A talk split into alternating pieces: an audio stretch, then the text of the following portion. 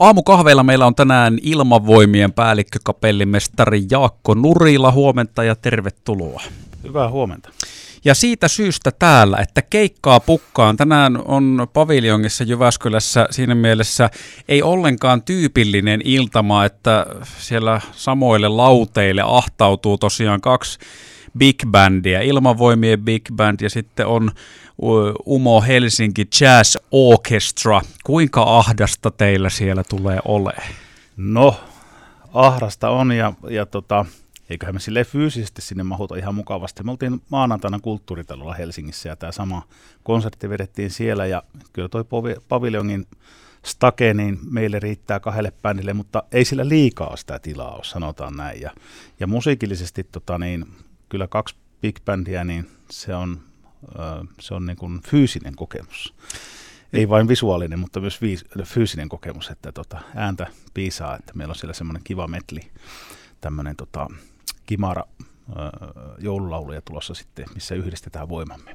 Niin eikö medley ole vähän semmoinen kuin potpuri Kyllä, ju, juuri tästä on kysymys, että leikkisesti siellä viime konsertissa sanoinkin, että meillä oli noin kolme miljoonaa joululauluja, ja niistä valittiin sitten 15 siihen, ei vainiskaan. Tota, siihen on, siinä on tosiaan 15 laulun tämmöinen kimara sitten tota, sovitettu kahdelle big bandille, ja se on varmasti aika ainutlaatuinen ö, sellaisena, ja siinä sovittajalla annettiin ihan vapaa kädet toimia.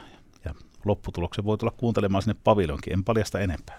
Onko tämä kuinka harvinaista, siis kun Big Band nimensä mukaisesti Big Band-musiikkihan se jotenkin taiteilee omissa mielikuvissa ainakin tämmöisen perinteisen klassisen musiikin, tai niin jos miettii bändikoostumusta, niin sen ja sitten tämmöisen jonkun rockibändin välimaastossa. Että siellä on aika paljon porukkaa mukana, mutta sitten se musiikki on hyvin svengaavaa yleensä, niin kuin harvinaista se on, että sitten kaksi Big Bandia vetää samaa aikaa? No mun tiedossa ei ole, että tota, olisi aikaisemmin tehty tämmöistä niin kuin konserttia, missä on kaksi bändiä niin kuin yhtä aikaa niin kuin Suomessa. Kyllä tuolta, tuolta interwebistä, kun sieltä kattelee ja, ja selailee ja hakusanolla hakee, niin kyllähän niitä eksperimenttejä on niin kuin maailmalla tehty, mutta taitaa olla täällä Suomen, Suomessa niin kuin ensi kertaa. Ja varsinkin tietenkin tämä spesiaalijuttu tulee tästä, että Umo ja Ilmavoimien Big Band, niin molemmat on ikään tämmöisiä ö, ammatti, ammatillisesti profiloituneita ja, ja niin kuin tyhmä sana käyttää, mutta ikään kuin tekevät sitä tosissaan siis tätä, tätä, tätä hommaa. Että se on niin meidän tämä musiikillinen konsepti ja, ja, ja molemmilla on tavallaan tämmöinen niin rahoituspohja ö, yhteiskunnalta siihen toimintaan, että ammattibändi sillä lailla niin kuin sinfoniaorkestereita monesti tituleerataan, niin samalla ajatuksella. Niin nyt on kaksi niin ammattibändiä lavalla yhtä aikaa, että e, ei ole tiedossa, että aikaisemmin oltaisiin tehty tämmöistä.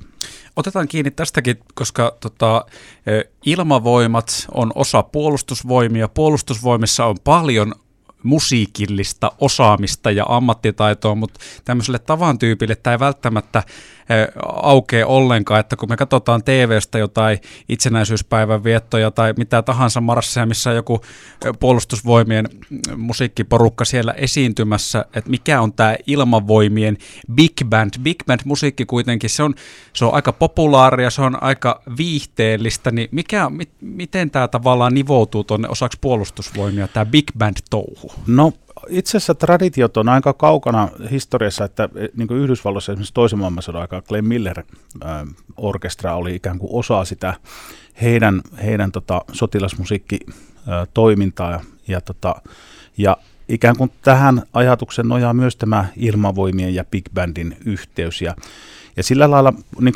sotilasmusiikkialalla on, on ajateltu, että meillä on vähän erityylisiä, tai tavoitella, että kaikki olisi ihan samasta puusta. Että toki sotilasmusiikki itsessään on niin tämmöinen yhdistävä tekijä, ja, ja, ja näihin marching band-touhuihin myös big bandin juuret liittyvät, että marssiviin soittokuntiin, jossa on sitten soitettu tota niin, kaiken näköistä vähän svengaavampaakin musiikkia, ja tota, sieltä se on tullut sitten niin kuin niin sitten noussut lavoille ja, ja ihmisten viihdyttämiseen ja kokoonpanot aikoinaan kasvavat, kun salit suurenivat, niin tarvittiin vähän enemmän ääntä ja, ja, ja näin poispäin. Ja siitä se traditio pikkuhiljaa niin rupesi muodostumaan, mutta, että, mutta tota, meillä niin kuin ajatuksena on ollut tässä nyt, että niin kuin nimenomaan vähän sen löydettäisiin eri soittokunnille niin kuin erilaisia profiileja toimia ja, ja meidän tämmöinen musiikillinen profiili, mitä tässä nyt kirkastetaan koko ajan, niin on nimenomaan tämä Big Band-toiminta ja nämä PVn kesäkiertueet vanhalta nimeltä Mill Jazz-tapahtumat kesäisin oli niitä ta- isoimpia tapahtuma-alustoja, missä juuri tätä Big Band-toimintaa tuotiin sitten näkyvästi esille ja toivottavasti ensi kesänä nyt sitten päästään niilläkin jutulla lauteille esiintymään ja, ja tuomaan tätä osaamista esille. Aamukahvella meillä on siis ilmavoimien päällikkökapellimestari Jaakko Nurila. Otetaan yksi musiikkiteos tähän väliin. Big Band musiikista mennään akapella laulantaan ja sitten me jatketaan tämän keskustelun merkeissä.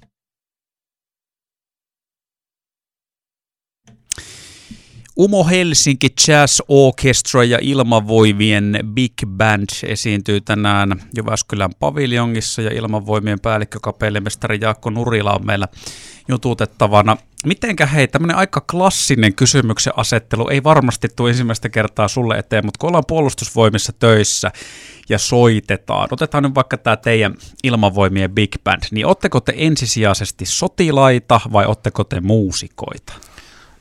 Tämä on kysymys, mikä usein äh, tota, esitetään ja, ja sitä kysytään myös niin, että teettekö te oikeasti mitään niin töitä. Ai niin, että niin, musiikin tekeminen ja soittaminen ei olisi työtä. Että, tota, mutta mä vastaan sillä lailla, että, että me ollaan sotilasmuusikoita, sotilassoittajia ja siinä tietenkin se sotilassana tulee ensimmäisenä, mutta tota, ei se meidän työ niin kuin poikkea ammattimuusikon toimenkuvasta ihan hirveästi. Siis se, että se substanssi tulee siitä, että osaa soittaa ja tietää, mitä sillä instrumentilla tehdään. Että, että se on semmoinen kuitenkin aika vaativa laji, niin kuin mä usein sanonut, että, että siihen ihan niin perehdyttämällä ketään ei niin laiteta ammattimuusikoksi. Vaatii vuosien koulutusta ja usein se alkaa sieltä jo ihan junnuna kouluajalta se soiton harrastaminen ja vähitellen siitä tulee se ammatti. Että meidän koulutuspolku on siihen näin niin niin vertailuryhmä, jos me verrataan vaikka aliupseereita, niin kuin meidän suuri osa meidän, meidän soitteista ovat aliupseerin virassa, niin, tuota,